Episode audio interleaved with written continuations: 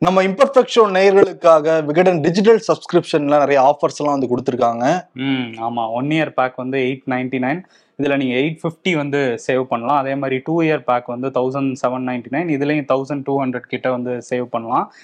One year pack போட்டா one month extra subscription உண்டு. Two year பேக்குக்கு வந்து டூ மந்த் எக்ஸ்ட்ரா சப்ஸ்கிரிப்ஷன் உண்டு. ரெண்டுத்துக்குமே வந்து அந்த அமேசான் கிஃப்ட் வச்சிரும் உண்டு. ஆமா அதே மாதிரி லைஃப் டைமுக்கு இது எல்லாமே கொடுக்குறாங்க. அதெல்லாம் தாண்டி லைஃப் டைம் நீங்க வாங்குனீங்கன்னா பதினோராயிரம் வந்து சேமிக்கலாம். அதோடைய பேக்கேஜ்னு பாக்குறப்ப பத்தொன்பதாயிரத்தி தொள்ளாயிரத்தி தொண்ணூத்தி ஒன்பது ரூபா. எட்டாயிரத்தி தொள்ளாயிரத்தி தொண்ணூத்தி ஒன்பது ரூபாய் கொடுக்குறாங்க. எனக்கு ரொம்ப பிடிச்ச லைஃப் டைம் தான். லைஃப் டைம் செட்டில்மெண்ட்ரா அப்படிங்கிற மாதிரி வாங்கி வச்சிட்டோம்னு வச்சுக்கோங்க முடிஞ்சிடும் வேணுங்கிற நேர்கள் வந்து பயன்படுத்திக்கோங்க. நம்ம ஷோக்குள்ள போயிடலாம் ஓகே ஷோக்குள்ள போயிடலாம் welcome to the imperfect show ஓட ஓட ஓட தூரம் குறையிற ஒரு பாட்டு இருக்குல்ல. அதே மாதிரி இவங்க நடக்க நடக்க நடக்க தூரம் குறையுதா இல்லையாங்கிறது போக போதான் தெரியும். நேத்து கோலாகலமாக வாஜ்பாய் திடல்ல அண்ணாமலை அந்த நடைப்பயணத்தை ஆரம்பிச்சிருக்காரு. அமித்ஷா தொடங்கி வச்சிருக்காரு. என் மக்கள் என் மண். என் மண் என் மக்கள். எல்லாமே அதுதானப்பா. ஏமா ஏமா தானப்பா. ஓகே அந்த பஸ்ஸும் போயிட்டு இருக்குல்ல கூடவே? பஸ் பின்னாடி வந்துகிட்டு இருக்கு. அண்ணாமலை வந்து முன்னாடி போயிட்டு இருக்காரு அண்ணாமலை வெல்லட்டும் திராவிட மாடல் ஒளியட்டும் பாரத் மாதா கி ஜெய். இந்த சொன்ன நிறைய கேட்க முடிஞ்சதாங்க. அமித்ஷா வந்து பேசுறப்ப தமிழ்நாடு அரசாங்கத்துக்கு மத்திய அரசு நிறைய பணம்லாம் கொடுத்துட்டு தான் இருக்கோம் நாங்க. காங்கிரஸ் ஆட்சியில் இல்லாத அளவுக்கு நாங்க கொடுத்துருக்கோம். மூன்று மடங்கு அதிகமாவே நாங்க கொடுத்துருக்கோம். தரவுகள்லாம் எங்கிட்ட இருக்கு சொல்லட்டுமா அப்படின்லாம் வந்து கேட்டிருந்தாரு. அதே மாதிரி வாரிசு அரசியல் தான் உதயநிதி கொண்டு வர ட்ரை பண்ணிட்டு இருக்காங்கலாம் சொன்னாரு. அதெல்லாம் தண்ணி விஷயம் சொன்னாரு. ஜெயலலிதா எம்ஜிஆர் இவங்க ஏழைகளுக்கான திட்டங்கள் நல்லா கொண்டு வந்திருக்காங்க. அதை மீட்கெடுக்கிறது தான் இந்த பயணம் அப்படின்னு சொன்னாரு. அப்ப அதிமுக தானே இந்த நடைப்பயணம் போகணும்? எதுக்கு பிஜேபி போறாங்க? இல்ல பிஜேபி எல்லா ஊர்லயுமே இப்ப குஜராத்துக்கு போனா சர்தார் வல்லபாய் பட்டேல் அவர் காங்கிரஸ் கட்சிக்காரர் இங்க காமராஜர் அவரும் காங்கிரஸ் கட்சிக்காரர். இப்ப அதிமுக தலைவர்களை சொல்லியிருக்காங்க. ஏன்னா அவங்களுக்கு தலைவர்கள் இல்ல. அவங்க கட்சியில சொல்ற அளவுக்குன்னு சொல்லி எதிர்க்கட்சிகள்லாம் ஓட்டிட்டு இருக்காங்க. ஆமா. ஆனா என்னன்னா இதே அமித்ஷா சில ஆண்டுகளுக்கு முன்னாடி ஜெயலலிதா ஊழல்வாதினே பேசியிருக்காரு.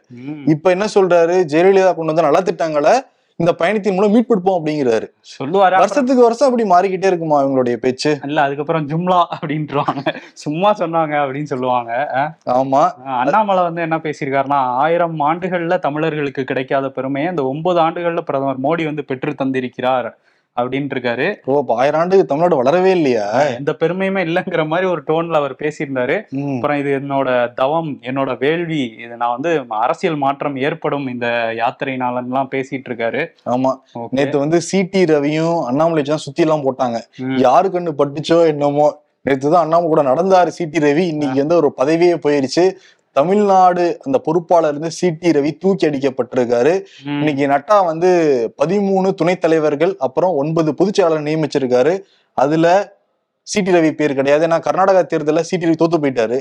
சரி தோத்து போனவர் எதுக்கு பொறுப்பை கொடுத்துக்கிட்டுன்னு நீக்கிட்டாங்களா என்னமோ? ஆமா நீங்களே தோத்துட்டீங்க. நீங்க எப்படி தமிழ்நாட்டுல ஜெயிக்க வைக்க போறீங்கன்னு சொ- சொல்லி எடுத்துட்டாங்க போல. ஆனா அந்த பாஜக மத்திய பணிக்குழு வந்து மாற்றப்பட்டிருக்கிறது. தேர்தலை ஒட்டி தான் இதெல்லாம் பண்ணியிருக்காங்க அப்படின்னு இது ஆமா.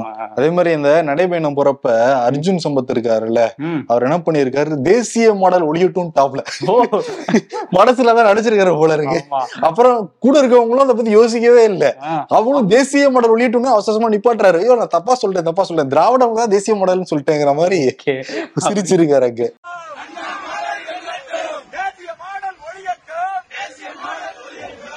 அவரே கன்ஃபியூஸ் ஆயிட்டாரு போல. ஆமா அதேதான். அதே மாதிரி அமித்ஷா இன்னைக்கு காலையில வந்து கோயில போய் சாமி தரிசனம்லாம் வந்து பண்ணாரு. பண்ணாரு. பண்ணிட்டு அங்க என்ன கிடைச்சது அவருக்குன்ட்டு அந்த இதுல குறிப்பெல்லாம் எழுதி வச்சிருந்தாரு. அதாவது கடல் எவ்வளவு ஆழமானதோ அந்த அளவுக்கு அவருக்கு மனசு அமைதி கிடைச்சது அந்த தரிசனத்துக்கு அப்புறம். அதை வந்து ஹிந்தியில எழுதி கையெழுத்தெல்லாம் போட்டிருந்தாரு. ஓகே. அதுக்கப்புறம் கிளம்பி போயிட்டாரு டெல்லிக்கு. அதேதான். என்னன்னா முருகன்கிற நகர செயலாளர் வீட்டுக்கு வர மாதிரி இருந்தது அமித்ஷா அவர் எல்லாமே ரெடி எல்லாம் பண்ணிட்டு இருந்திருக்காரு. அந்த முருகன்கிற நபர் குடும்பத்தோட பட் அமித்ஷா வர முடியல. அண்ணாமலை மட்டும் தான் அங்க போனாரு. போயிட்டு இவருடைய வீட்டை நாங்க வந்து பாஜக சொல்ல சரி பண்ணி கொடுப்போம்னு வாக்குறுதி எல்லாம் கொடுத்துட்டு போயிருக்காரு. செக் பண்ணிடணும் நம்ம. முதல்ல பிஜேபி காரங்க வீட்டை இவங்க சரி பண்றாங்க இல்லையான்னு சில மாதங்கள் செக் பண்ணாலே தெரிஞ்சிடும் ஆமா இல்ல நண்பர்கள் யார்ட்டையாவது வாங்கி சரி பண்றாராங்கிறதையும் பார்க்கணும். செக் பண்ணுவோம். பட் இருநூத்தி முப்பத்தி நாலு தொகுதிக்கும் அண்ணாமலை நடைபயணம் மேற்கொள்ள போகிறார். அடுத்தடுத்து இருக்கு. கச்சேரிகள். கலக்கட்டம் இனிமேல் தான் இப்ப அர்ஜுன் சம்பந்தி நேத்தே ஆரம்பிச்சிட்டாப்ல. பாத்தியில எங்க அண்ணட தேசிய பாடல் ஒளியட்டும் ஆரம்பிச்சிருக்காரு. இப்ப எடுத்தா தெரியும். என்னென்ன பண்ண போறாங்கங்கிறத பார்ப்போம் தமிழ்நாடு மாநில காங்கிரஸ் தலைவர் கே எஸ் அழகிரி வந்து கடலூர் மாவட்டத்தில் உள்ள அவரோட சொந்த ஊருக்கு போயிருக்காரு. அங்க காலையில வந்து நடைப்பயிற்சி மேற்கொள்ளும் போது ஸ்லிப் ஆகி விழுந்துட்டாரு. அதுல காலில் வந்து கொஞ்சம் காயம் ஏற்பட்டிருக்கு. அதுக்கான சிகிச்சை வந்து இப்போ எடுத்துட்டு இருக்காரு. அவர் விரைவில் வந்து நலமடைஞ்சு வரட்டும். திரும்பியும் களத்துக்கு வரட்டும். ஆனா நம்ம முன்னாடியே சொல்லியிருந்தோம் அந்த மாதிரி முதலமைச்சர் ஸ்டாலினை வந்து ஒரு அரை மணி நேரம் வெயிட் பண்ண வச்சுட்டாரு அந்த கக்கன் ட்ரெய்லர் வெளியிட்டு விழான்னு. இப்போ வந்து திருவண்ணாமலை மாவட்ட காங்கிரஸ்ல வந்து ஒரு பிரச்சனை வந்திருக்கு. திருவண்ணாமலையில மட்டும்தான் பிரச்சனை இருக்கா. எல்லா ஊர்லயும் பிரச்சனை இருக்கு. இப்போ புதுசா ஒரு பிரச்சனையை வந்து அதுவும் நம்ம நிருபர் கோபாலகிருஷ்ணன் இருக்காருல்ல அவர் தான் தோண்டி எடுத்துட்டு வந்திருக்காரு திருவண்ணாமலையில இருந்து. என்ன பிரச்சனை அப்படின்னா அங்க நகர செயலாளரா இருக்காரு வெற்றி செல்வம். இவரோட மனைவி பேருக்கு காங்கிரஸ் கட்சியோட சொத்து முப்பது கோடி ரூபாய் மதிப்பான். அந்த முப்பது கோடி ரூபாய் சொத்து மதிப்பை வந்து வெற்றி செல்வத்தோட மனைவி பேருக்கு மாத்தி எழுதியிருக்காங்க. இது எந்த கட்சியிலயாவது நடக்குமா? அங்க காங்கிரஸ்ல நடந்திருக்குது. இது உங்கள் சொத்துன்னு எழுதியிருக்கு போல இருக்கு எழுதிக்கிட்டாங்க அதுதான் அவங்க பேர்ல எழுதிக்கிட்டாங்க. இதை வந்து திருவண்ணாமலை மாவட்ட தலைவர் செங்கம் குமார் அவரும் வந்து இதுக்கு உடந்தையா இருந்திருக்காரு. கே எஸ் அழகிரியுமே இதுக்கு வந்து உடந்தையா இருந்திருக்காரு. அந்த முப்பது கோடி ரூபா செத்த வெற்றி செல்வம் மனைவி பேருக்கு எழுதி வச்சுட்டு என்ன சொல்லியிருக்காங்க இவங்க ரெண்டு பேரும்னா இந்த மாதிரி நீங்க நம்ம அப்புறம் பிரிச்சுக்குவோம் இப்போ வந்து உன் மனைவி பேருக்கு எழுதிக்கலாங்கிற மாதிரி தகவல் வந்து திருவண்ணாமலை வட்டாரத்துல வந்து.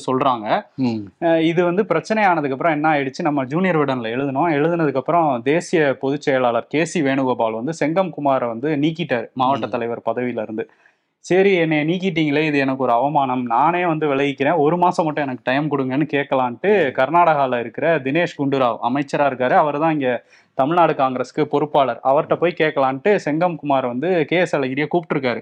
இல்ல இல்ல நான் கோபண்ணாவை அனுப்பிச்சு வச்சிருக்கேன்னு சொல்லிட்டு சரி எல்லாரும் போயிருக்காங்க. ஃப்ளைட்ல டிக்கெட் போட்டு கூப்பிட்டு போயிருக்காரு செங்கம் குமார். அங்க போயிட்டு தினேஷ் குண்டுராவ்ட்ட என்ன கேட்டிருக்காங்கன்னா இந்த மாதிரி எனக்கு வந்து கொஞ்சம் அவமானமா இருக்கு. நீங்களா நீக்கினது. யாரும் மதிக்க மாட்டேங்கிறாங்க கட்சியில. திருவண்ணாமலையில யாருமே மதிக்க மாட்டேங்கிறாங்க. கொஞ்சம் எனக்கு வந்து டைம் கொடுத்தீங்கன்னா நானாவே ரிசைன் பண்ற மாதிரி ஒரு விஷயத்த பண்ணிருந்தேன் நீங்க என்னங்க தூக்குறது? நானே ரிசைன் பண்றேங்கிற மோட்ல கேட்டிருக்காரு. கேட்டிருக்காரு. ஆனா குண்டுராவ் என்ன சொல்லிட்டாருன்னா இல்ல இல்ல உங்க மேல எக்கச்சக்க புகார் இருக்கு. நீக்கினது நீக்கினதுதாங்கிற மாதிரி சொல்லியிருக்காரு. இந்த கேப்ல கோபண்ணா பஞ்சாயத்துக்கு தான் கூட்டு போயிருக்காங்க. என்ன பண்ணியிருக்காரு? ரெக்கமெண்ட் பண்ணுங்கன்னு பிளைட்ல கூட்டிட்டு போலாம் கோபன் என்ன பண்ணிருக்காரு மாமனிதர் நேருன்னு ஒரு புத்தகம் வெளியிட்டாங்கல்ல. இப்ப சில மாதத்துக்கு முன்னாடி வெளியிட்டாங்க. வெளியிட்டாங்க. அதை வந்து கர்நாடகா கவர்மெண்ட் வாங்கிக்கணும்.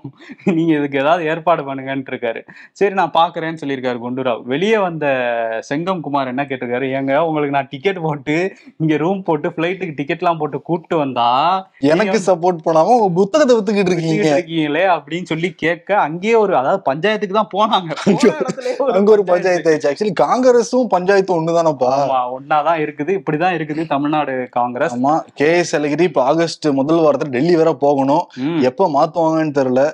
அது வந்து ரெண்டாயிரத்தி இருபத்தி ஒண்ணு சொல்லிட்டு இருக்காங்க. இருபத்தொன்னு மாத்துவாங்க இருபத்தி ரெண்டு மாத்துவாங்க இருபத்தி மூணு மாத்துவாங்கன்ட்டு இத்தனை சம்பவம் பண்ணி மாத்தாம இருக்காங்க பாத்தீங்களா? ஆமா அதான் வெயிட்டுங்கிறது சரி பாப்போம். அடுத்து யார் தலைவரா வருவாங்கன்னு தமிழ்நாட்டுல இன்னொரு விஷயம் நடந்திருக்கு. எழுத்தாளர் பதிப்பாளர் பத்ரி சேஷாஸ்திரி அவர் இன்னைக்கு காலையில் கைது செய்யப்பட்டிருக்கார். எதற்காகன்னா ஒரு தனியார் யூடியூப் சேனல்ல ஒரு பேட்டி கொடுக்குறப்ப இந்த மணிப்பூர் கலவரத்தை பத்தி பேசுறப்ப மலை பிரதேசம்னா அப்படி இப்படி இருக்கதான் செய்யும். அந்த மாநில அரசு நடவடிக்கை எடுத்துட்டு தானே இருக்காங்க. டக்குன்னு வந்து சந்திரசூட் வந்து அவர் சொன்ன வார்த்தையை தான் நான் சொல்றேன். சந்திரசூட் வந்து அவரே தலையிட்டு நாங்க கடுமையா நடவடிக்கை எடுப்போம்னா அப்ப சந்திரசூட் துப்பாக்கி எடுத்துட்டு போக சொல்லுங்கிற மாதிரி சொல்லியிருக்காரு. அவர் தலைமை நீதிபதினும் உச்சபட்ச அதிகாரம் கொண்டது உச்ச நீதிமன்றம் அதோட தலைமை பீடத்துல இருக்காரு சந்திரசூட். அவரையே ஒரு மாதிரி அவமரியாதையா தான் அந்த அந்த இதுல பேசியிருக்காரு. இதனால வந்து பெரம்பூரையை சேர்ந்த கவியரசு அப்படிங்கிற வழக்கறிஞர் வந்து போலீஸ்ல புகார் கொடுக்குறாரு. மூணு வழக்குல அவர் கைது செஞ்சிருக்காங்க கைது பண்ணிருக்காங்க ஆனா ஆனா அண்ணாமலை சவுண்ட் விட்டுருக்காரு. தமிழ்நாடு அரசு இப்படிலாம் பண்ணக்கூடாது அப்படின்னு ஓ தலைமை நீதிபதிக்கு மரியாதை கொடுக்கலங்கிறத பத்தி எதுவும் பேசலையா. அதை பத்தியெல்லாம் கவனமா தவிர்த்துட்டாங்க. ரெண்டாயிரத்தி இருபத்தி ரெண்டாம் ஆண்டு தமிழ்நாட்டுல மாமல்லபுரத்துல நாற்பத்தி நாலாவது செஸ் ஒலிம்பியாட் போட்டி சிறப்பா நடத்தி முடிச்சிருந்தாங்களா தமிழ்நாடு அரசு. அதை பாராட்டும் விதமாக அந்த செஸ் கூட்டமைப்பு முதலமைச்சர் மு க ஸ்டாலினுக்கு ரெண்டாயிரத்தி இருபத்தி மூணுக்கான சிறந்த மனிதர் விருது வந்து கொடுத்திருக்காங்க. ஓ. நேற்று வந்து கொடுக்க எல்லாரும் போட்டோ எடுக்க சிறந்த மனிதர். எங்க முதல்வர்னு சொல்லிட்டு நேற்று உடன்பிறப்புகள் எல்லாம் சோசியல் மீடியால ஷேர் பண்ணிக்கிட்டு இருந்தாங்க. அப்ப சர்வதேச அரசியலுக்கும் போயிட்டு இருக்காரு அதேதான். ஓகே. சர்வதேச கூட்டமைப்புல ஆமா. இன்னொரு பக்கம் வந்து நேத்து இன்னொரு விஷயமும் பண்ணியிருக்காரு. அந்த மேயர் ராதாகிருஷ்ணன் ஹாக்கி மைதானத்தை வந்து ரெனோவேட் பண்ணியிருக்காங்க. ஏன்னா ஏஷியன் கேம்ஸ் வந்து நடக்க போகுது. ஆகஸ்ட் மூணுல இருந்து பதினொன்னு இதுல ஆறு நாடுகளை சேர்ந்த அணிகள் வந்து கலந்துக்கிறாங்க. அதுக்காக ரெனோவேட் பண்ணியிருக்காங்க. அதை திறந்து வச்சிருக்காரு முதல்வர். அதுலயும் ஒரு ஸ்டாண்ட்ஸுக்கு வந்து கலைஞர் கருணாநிதி ஸ்டாண்டுன்னு வந்து பேர் வச்சிருக்காங்க. ஆமா அதுல வந்து உதயநிதியும் கலந்துகிட்டாரு. ம் விளையாட்டுத்துறை அமைச்சர் அவர் தான் அதனால உதயநிதி சாரி உதயநிதி கலந்துக்கிறது விளையாட்டுத்துறை அமைச்சர். அவருடைய மகன் இன்பநிதியும் கலந்துகிட்டார் அந்த ஃபங்க்ஷன்ல அவரு ஸ்போர்ட்ஸ் பிளேயர்ல அதனால கலந்துக்கிட்டாரு போல. ஏன்னா உதயநிதி பக்கத்துல அப்படியே கூப்பிட்டு வந்து நிக்கலாம் வச்சுக்கிட்டு இருந்தாரு. இன்பநிதிய ஓகே. ஆமா. நேத்து அதையும் ஷேர் பண்ணிட்டு இருந்தாங்க சோசியல் மீடியால சரி சரி. ஆமா.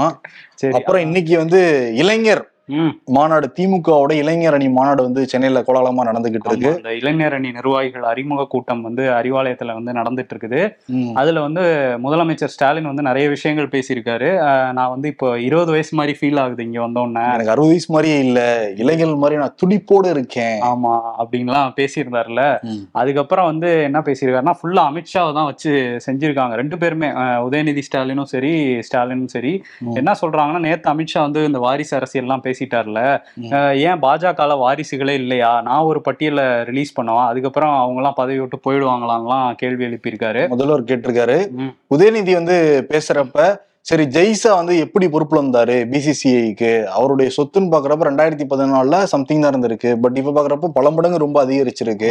75 லட்சம் இருந்தது நூத்தி முப்பது கோடி ஆயிருக்கு. என்னைய வந்து வாரிசு அரசியல்னு சொல்றீங்க. நான் மக்களை சந்திச்சு தேர்தல்ல நின்னுதான் ஜெயிச்சிருக்கேன். அதே மாதிரி ஜெய்சா எத்தனை மேட்ச் வந்து கிரிக்கெட் விளையாடி இருக்காரு? எவ்வளவு ரன் அடிச்சிருக்காரு? ஆக்சுவலி நம்ம ஷோ பாப்பாருன்னு நினைக்கிறேன். இந்த கேள்வி நம்ம எல்லாம் கேட்டிருக்கோம் ஷோலயே கேட்டிருக்கோம். ஆனா அது எல்லா மக்களுக்கும் இருக்க கேள்வியால இருக்கு. பிசிசிஐல இவர் எப்படி தலைவர் ஆனாருங்கிறது. ஆமா. ஓகே இன்னொரு பக்கம் வந்து அமித்ஷா வந்து நட நேத்து தொடங்கி வச்சது வந்து பா பாத யாத்திரை இல்ல பாவ யாத்திரை. அவங்க குஜராத்ல வந்து ஒரு கலவரம் பண்ணாங்க. இப்ப. மணிப்பூர்ல கலவரம் நடந்துட்டு இருக்கு அங்க போய் அமைதியை ஏற்படுத்த சொன்னா இங்க கலவரத்தை ஏற்படுத்துறதுக்காக தான் அந்த பாத யாத்திரை தொடங்கியிருக்காங்கலாம் ரொம்ப கடுமையாவே வந்து முதல்வர் பேசியிருந்தாரு அமித்ஷா பத்தி. இளைஞரணி நிர்வாகிகளும் வந்து உற்சாகம் கூட்டுற வகையில நிறைய பேசியிருந்தாரு. ஆமா. ஆனா என்னன்னா மவுண்ட் ரோடு முழுக்க ரெண்டு பக்கமும் அந்த கொடி நட்டு வச்சிருந்தாங்க. சில இடங்கள்ல எந்த சப்போர்ட்டும் இல்லாம நிப்பாட்டி வச்சிருந்தாங்க. ஏன்னா முக்கியமான ஒரு சாலை எல்லாருமே குடும்பமா போவாங்க. சின்ன பசங்க வரவங்க எல்லாமே வரும் யார் மேல விழுந்துச்சுன்னா என்ன ஆகும்? அந்த சின்ன அக்கறை கூட இல்ல திமுகவுக்கு. ஏன்னா எல்லாருமே அதை பார்த்திருப்பாங்க நிச்சயமாக. பல இடங்களை கட்டி எல்லாம் வைப்பாங்கல்ல. சில கம்பிகள் நான் பாக்குறப்ப கட்டி கூட வைக்காம தான் வந்து நின்றுட்டு இருந்தது அதுக்கப்புறம் அந்த திருச்சி மாநாட்டுல ஏழாயிரம் எட்டாயிரம் கிலோவுக்கு சிக்கன் மட்டன் எல்லாம் போட்டாங்கன்னு ஒரு சர்ச்சையாச்சுல. அதனால இந்த மாநாட்டுல எல்லாருக்கும் வெஜ் போட்டிருக்காங்க. இருபத்தி ரெண்டு ஐட்டம் மட்டும் இந்த பஞ்சாயத்தே வேணாப்பா வெஜ் போட்டு முடிச்சிடலான்ட்டு. கடலூர்ல அந்த என்எல்சி விவகாரம் வந்து ஒரு ரெண்டு மூணு நாளாவே பெரிய ஒரு இதாக தான் போயிட்டு இருக்கு தமிழ்நாட்டுல. இதுல வந்து அந்த என்எல்சி விவகாரம் தொடர்பா பல வழக்குகள் உயர்நீதிமன்றத்துல இருக்குது. அந்த வழக்கை விசாரிக்கும் போது நீதிபதி தண்டபாணி வந்து சில கருத்துக்களை வந்து சொல்லியிருக்காரு. அந்த என்எல்சி வழக்கறிஞர்கிட்ட கேள்வியாவே எழுப்பியிருக்காரு. என்னன்னா ரெண்டு மாசம் வெயிட் பண்ண முடியாது அவங்களால. அந்த பயிர்கள் மேல எப்படி நீங்க கொண்டு போய் ஒரு ஜேசிபியை நிறுத்துவீங்க? அதை பார்த்தோன்னே எனக்கு அழுகையே வந்துருச்சு அப்படின்லாம் சொல்லியிருக்காரு. வள்ளலார் அதாவது வாடின பய பயிரை கண்டபோதெல்லாம் வாடினேன்னு சொன்ன வள்ளலார் ஊருக்கு பக்கத்திலே இப்படி ஒரு கொடுமை வந்து நடந்திருக்கு. பஞ்சம் வந்தா நம்ம நிலக்கரியை வந்து வச்சு பயன்படுத்த முடியாது. உணவு தான் முக்கியம்லாம் கிளாஸ் எடுத்திருக்காரு அந்த வழக்கறிஞருக்கு. ஏன்னா இப்பயே நான் பாக்குறோம்ல பல வெளிநாடுகள்ல இந்த அரிசி ஏற்றுமதி தடை பண்ணனால எவ்வளவு பேர் என்ன நின்றுட்டு இருந்தாங்கன்ட்டு. ம். பணம் காசு இருந்தா கூட சாப்பாடு இருந்தா தான் உயிர் வாழவே முடியும். பட் பத்து வருஷம் வெயிட் பண்ணவங்க ஒரு மாசம் வெயிட் பண்ண முடியலையா? அதான் நீதிபதி ரொம்ப ஸ்ட்ராங்காவே கேட்டிருக்காரு. மணிப்பூர் கிட்டத்தட்ட எண்பது நாட்களுக்கு பிறகும் அங்க அமைதி திரும்பவே இல்லை. இன்னும் அடிச்சுக்கிட்டு தான் இருக்காங்க. கலார பூமியா தான் மணிப்பூர் இருக்கு. தமிழ்நாட்டுல ஒரு நெகிழ்ச்சியான சம்பவம் நடந்திருக்கு இந்த மணிப்பூரை மையமா வச்சு. சென்ட்ரல் ரயில் நிலையத்துல ஜோசப் அப்படிங்கிறவரு தன்னோட குடும்பத்தோட வந்திருக்காரு மணிப்பூர்ல இருந்து. ஒரு ஏழு வயசுல மணிப்பூருக்கு போனாராம். அங்கேயே வந்து திருமணம் பண்ணி செட்டில் ஆகியிருக்காரு கிட்டத்தட்ட அவருக்கு வந்து ஒரு ஏழு குழந்தைகள் இருந்திருக்காங்க. மணிப்பூர்ல கலவரம் நடந்த உடனே அவர் வீடு வந்து எரிக்கப்பட்டிருக்கு. எப்படியாவது குழந்தைங்களை சேவ் பண்ணணும்னு சொல்லிட்டு ரயில்ல மணிப்பூர்ல இருந்து கிளம்பி சென்னை வந்துட்டாங்க. சென்னை ரயில்வே ஸ்டேஷன்ல தான் ரெண்டு நாளா இருந்திருக்காங்க கூட வந்த அவங்களுடைய அஹ், மகள்கள்லாம் அழுதுருக்காங்க. இதை பார்த்த மூர்த்தி அப்படிங்கிற செங்குன்றத்தை சேர்ந்தவர் என்னன்னு விசாரிச்சிருக்காரு. இந்த மாதிரி மணிப்பூர்ல எங்க வீடெல்லாம் எரிஞ்சு போச்சு எங்க என்ன பண்றதுனே தெரியல இப்ப சாப்பிட்றதெல்லாம் காசு இல்ல எங்க எங்கேயாவது வேலை கிடைக்குமாலாம் கேட்ட உடனே மூர்த்தி என்ன பண்ணியிருக்காரு? அவருடைய வீட்டுக்கே கூட்டிட்டு போயிட்டு மூணாயிரம் ரூபாய் பணம் கொடுத்து அஹ், சாப்பாடெல்லாம் கொடுத்து உபசரிச்சிருக்காரு. அது மட்டும் பண்ணல அவரு. தலைமைச் செயலகத்துக்கு கூட்டிட்டு வந்து முதல்வர் அந்த செல்லுக்கும் புகார் வந்து கொடுத்திருக்காரு. இதை தெரிஞ்சுக்கிட்ட சப் கலெக்டர் அவங்களுக்கு தேவையான எல்லாமே உதவி பண்ணிருக்காங்க. ஒரு மாசத்துக்கான ரேஷன் அந்த பொருட்கள் தனியார் நிறுவனத்துல வேலை வாங்கி தர அளவுக்கு ஏற்பாடு பண்ணிருக்காங்க சப் கலெக்டர் அருணா அப்படிங்கிறவங்க. ஆனா அதுல பாரு வரும். ஜோசப் வந்தது ஜோசப். உதவி செஞ்சவர் மூர்த்தி. இப்ப மக்கள்கிட்ட எந்த பேதமும் கிடையாது. எல்லாம் மனிதநேயத்தை தான் விரும்புறாங்க. பட் மேல இருக்கிற சிலர் தான் வந்து அதை பிரிவினையை தூண்டி அதுல வந்து பதவிக்காக குளிர்வாயணும்னு வந்து நினைக்கிறாங்க. தெள்ள தெளிவா புரியுது பாரு இந்த விஷயத்துல. கண்டிப்பா. இது ஒரு நெகிழ்ச்சியான சம்பவம். இன்னொரு பக்கம் வந்து மணிப்பூர் பத்தி பேசும்போது அங்க வந்து போயிருக்காங்க அந்த எதிர்க்கட்சிகள் இந்தியா கூட்டணியை சேர்ந்த எம்பிக்கள் வந்து அங்க போயிருக்காங்க. இருபது பேர் பதினாறு கட்சியை சேர்ந்த இருபது பேர் வந்து போயிருக்காங்க. இங்க தமிழ்நாட்டுல இருந்து விசிகாவை சேர்ந்த திருமாவளவன் அப்புறம் ரவிக்குமார் அப்புறம் டிஎம்கேல இருந்து கனிமொழி போயிருக்காங்க. காங்கிரஸ்ல இருந்து ஆதிர் ரஞ்சன் சௌத்ரி அதுக்கப்புறம் ஆம் ஆத்மி எல்லா கட்சியுமே போயிருக்காங்க. அந்த கூட்டணியில இருக்க ஒரு பதினாறு கட்சிகள். அங்க போய் முகாம்ல தங்க வைக்கப்பட்டிருந்தவங்கள்ட்ட எல்லாம் வந்து ஆறுதல் சொல்லியிருக்காங்க. எப்படி வன்முறை நடந்தது அப்படிங்கறதையும் நாங்க ஆய்வு பண்ணுவோம்னு சொல்லியிருக்காங்க. சோ அங்க இருக்காங்க இப்போ மணிப்பூர்ல. ஏன்னா நேத்து வந்து மத்திய அரசு வந்து சிபிஐ விசாரணைக்கு உத்தரவிட்டு இருந்தாங்க அந்த வீடியோ வெளியான விவகாரம் தொடர்பாக. சிபிஐ விசாரிக்க உத்தரவு போட்ட உடனே அங்க இருக்க காவல்துறை. அந்த பாதிக்கப்பட்ட ரெண்டு பெண்களையும் போய் நேர்ல சந்திச்சு அவங்க விசாரணை நடத்தி வாக்குமூலம் வாங்கிருக்காங்க ம், இப்போ சிபிஐ விசாரணை போட்டதான் நீங்க வந்து போய் பாப்பீங்களா பாதிக்கப்பட்டவங்களையே? அப்படிதான் இருக்கு போற அங்க இருக்க காவல்துறை. ஆமா யாருமே அரசு சார்பில் அவங்கள போய் பார்த்து ஒரு ஆறுதல் சொன்ன மாதிரி ஒண்ணு- எந்த இதுவுமே இல்ல. ஆமா அந்த முதலமைச்சருக்கு முதல்ல மனசாட்சி இருக்கா இல்லையானே தெரியல அந்த பிரேன் சிங்குக்கு. அதுக்கப்புறம் என்னன்னா இன்னைக்கு சிபிஐயும் அந்த வழக்கை விசாரிக்க ஆரம்பிச்சிருக்காங்க. ஓகே. ஆமா அதெல்லாம் தாண்டி இப்ப நம்பிக்கையில்லா தீர்மானம் கொண்டு வந்திருக்காங்க. மோடி அரசாங்கத்துக்கு எதிராக. ஓம் பிர்லா ஏத்துக்கிட்டாரு. பட் எப்ப வந்து விவாதம் நடக்கும் ஒரு கேள்வி இருக்குல்ல? திங்கக்கிழமை முடிவு பண்ணுவாங்களா என்னைக்கு இந்த விவாதம் நடக்கும்னு. ஆகஸ்ட் பதினொன்று வரைக்கும் நடக்குது. அநேகமாக புதன் அல்லது வியாழன் நடக்கலாம் அப்படின்னு சொல்றாங்க. பிரதமர் மோடி நாடாளுமன்றத்துக்கு வரவே மாட்டேங்கிறாரு. ராஜஸ்தான் போறாரு குஜராத் போறாரு. இப்ப திங்கக்கிழமை மகாராஷ்டிரா வர போறாராம் அவரு. எப்பதான் நாடாளுமன்றத்துக்கு வருவீங்க? அதான் அவரை பிடிக்கிறதே ரொம்ப கஷ்டமா இருக்கு. அது அவரை பேச வைக்கிறதுக்காக தான் இந்த நம்பிக்கை இல்லா தீர்மானமே கொண்டு வந்தாங்க. ஆனா பேசியிருக்காரு. அந்த மணிப்பூருங்கிற வார்த்தை அவர் வாயில இருந்து தெரிஞ்சு கூட வந்துடக்கூடாது தெரியாம கூட வந்துடக்கூடாதுன்னு பாத்துக்கிறாரு. பட் வேற ஒரு விஷயத்த பத்தி பேசியிருக்காரு. என்ன சொல்றாரு அப்படின்னா பூமி தாயை வந்து நம்ம பாதுகாக்கணும் அப்படின்னு சொல்லி பேசியிருக்காரு. எங்க பேசியிருக்காருன்னா இந்த ஜி டுவெண்ட்டி மாநாட்டோட ஒரு பகுதியா வந்து சுற்றுச்சூழல் பாதுகாப்பு மாநாடு வந்து சென்னையில நடந்தது. அதுல வந்து வீடியோ கான்ஃபரன்சிங் மூலமா கலந்துகிட்டாரு மோடி. அதுல தான் இந்த விஷயங்கள்லாம் பேசியிருக்காரு. இயற்கையை நம்ம பாதுகாக்கணும் அப்படின்னு சொல்லிட்டு. தமிழ்நாட்டுல நடந்ததுனால திருவள்ளுவர் ரெஃபரன்ஸையும் எடுத்திருக்காரு. திருக்குறள்ல வந்து அவ்வளவு சொல்லியிருக்காங்க. இயற்கையை பாதுகாக்கிறத பத்திலாம் சொல்லி பேசிட்டு இருந்தாரு. சோ இதெல்லாம் பேசியிருக்காரு. பிளாஸ்டிக் இல்லா உலகத்தை உருவாக்கணும்லாம் கிளாஸ் எல்லாம் எடுத்திருக்காரு அவரு. திருவள்ளுவர் ரெஃபரன்ஸ் கொடுத்திருக்காருல முதல்ல. அண்ணாமலைக்கு நீங்க சொல்லுங்க. போய் ஃபிளிப் அடிச்சு வச்சிருக்காங்க திருவள்ளுவரை. காவி நியாயமா அது? இன்னொரு வேலையிலையும் வந்து மோடி களம் இறங்கியிருக்காரு. என்னன்னா வந்து ஜூலை முப்பத்தொன்னாம் தேதியில இருந்து தேசிய ஜனநாயக கூட்டணியோட எம்பிக்களை வந்து சந்திக்க போறாரு. அன்னைக்கு மாலை ஆறு முப்பதுல இருந்து ஏழு முப்பது வரையும் வந்து இந்த சந்திப்பு முதல் கட்டமா நடக்க போகுது. ஒரு எண்பத்தி மூணு எம்பிக்களை வந்து அன்னைக்கு சந்- சந்திக்கிறாரு. அதுக்கப்புறம் தொடர்ச்சியா பதினோரு நாள் வந்து எல்லா எம்பிக்களையும் சந்திக்கிறாரு. ஸோ அங்க வந்து ஆலோசனையில ஈடுபட போறாங்க இந்த நாடாளுமன்ற தேர்தலை ஒட்டி. ஆட்சியில வரணும்னு ரொம்ப குறியா இருக்காரு அவரு. அதே மாதிரி ராகுல் காந்தி கேரளால இருபத்தோராம் தேதி ட்ரீட்மெண்ட் எடுத்துட்டு இருக்காரு. அவருக்கு ஏதோ கால்ல லைட்டா பிரச்சனை இருக்கான் அங்க. சரி பண்ணிக்கிட்டு இருக்காரு. நாளைக்கு டிஸ்சார்ஜ் ஆக போறாராம். அங்க வந்து எழுத்தாளர் இயக்குனருமான வாசுதேவன் எல்லாம் நேரில் சந்திச்சாரு. அவரும் ட்ரீட்மெண்ட் வந்துருந்தாங்க சரி. அவர் வந்து பேனெல்லாம் பறிச்சு கொடுத்தாரு ராகுல் காந்திக்கு. ஃபுல் ட்ரீட்மெண்ட்ல ரெஜினிவேட் ஆகி வர போறாங்க ராகுல் காந்தி. இனிமேல் பாருங்க காங்கிரஸ் கட்சிக்காரங்க அங்க இருந்தே சொல்ல ஆரம்பிச்சிருக்காங்க கேரளால இருந்து. திங்கக்கிழமையில இருந்து பார்க்கலாம். ஓகே. ஏன்னா மீடியாவிலேயே வராம இருந்தார் ராகுல் காந்தி கடந்த ஒரு வாரமாக. அது. காரணம் என்ன ட்ரீட்மெண்ட்ல இருந்தார் கொட்டயத்துல.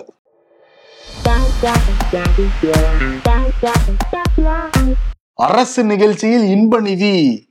என்ன கீழ இருந்து கத்துறாங்களா எல்லாம்? நம்ம உடன்பிறப்புகள். சூப்பர் அப்படின்னு கத்துறாங்களாம். அந்த பாகுபலி படத்துல வந்த மாதிரி.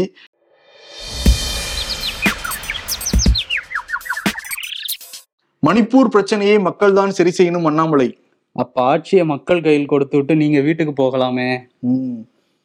மவனே இன்னைக்கு நம்ம ஆளுங்க வாங்குற ஒவ்வொரு கேஸும் நாளைக்கு நமக்கு காசு தான் அப்படிங்கிறாங்க எந்த மகனை சொல்றாங்க? யாரு சொல்றாங்க எனக்கு புரியல. தெரிஞ்சவங்க கமெண்ட் போடுங்க தெரிஞ்சுக்கிறோம். இதோ வந்துட்டேன். விருது யாருக்குன்னா. இப்ப ரொம்ப பதட்டமா இருக்காரு மோடி. இது வரைக்கும் இல்லாத அளவுக்கு ரொம்ப பதட்டம் ஆயிட்டாரு காரணம் வந்து இருபத்தாறு கட்சிகள் ஒண்ணு கூட்டிட்டாங்களே அப்படிங்கிற பதட்டம் தான் எதிர்க்கட்சிகள் சொல்ல ஆரம்பிச்சிருக்காங்க. அவங்களுமே வந்து ஃபுல்லா தேர்தல் தான் ஃபோக்கஸ் பண்றாங்க. இப்ப நடைபயணமா இருக்கட்டும் மோடி வந்து கிட்டத்தட்ட முன்னூறுக்கும் மேற்பட்ட எம்பிக்களை வந்து மீட் பண்ண போறதா இருக்கட்டும் இப்படிதான் நடந்துகிட்டு இருக்குல்ல. இப்ப பிஜேபினாலே தேர்தலுக்கு தான் வேலை செய்வாங்கன்னு சொல்லுவாங்க. அதனால தேர்தல்னு வந்துட்டா வேலைக்காரன். வேலைக்காரனா? வெள்ளக்காரன்? சரி ஓகே அது வெள்ளைக்காரனே கொடுத்துடலாம். ஏன்னா வே- வேலைன்னு வந்துட்டா வெள்ளைக்காரன் பிறந்துச்சா இல்லையா? அதனால. தேர்தல் வந்துட்டா வெள்ளைக்காரங்கிற பட்டத்தை சாரி விருதை மோடிக்கா? மோடிக்கும் அமித்ஷாக்கும் சேர்த்து கொடுத்துடலாம். ஓ அப்ப வெள்ளக்காரங்க. வெள்ளைக்காரங்க. ஓகே. ரெண்டு பேரும் சேர்ந்து இது பண்ணிக்கலாம். அதே மாதிரி டிஜிட்டல் சப்ஸ்கிரிப்ஷன்ஸ் யாருக்கெல்லாம் வேணும்னு நினைக்கிறீங்களோ கீழே கமெண்ட்ஸ்ல இருக்கு. அதே மாதிரி டிஸ்கிரிப்ஷன்ல இருக்கு. பயன்படுத்திக்கோங்க. நன்றி வணக்கம். நன்றி.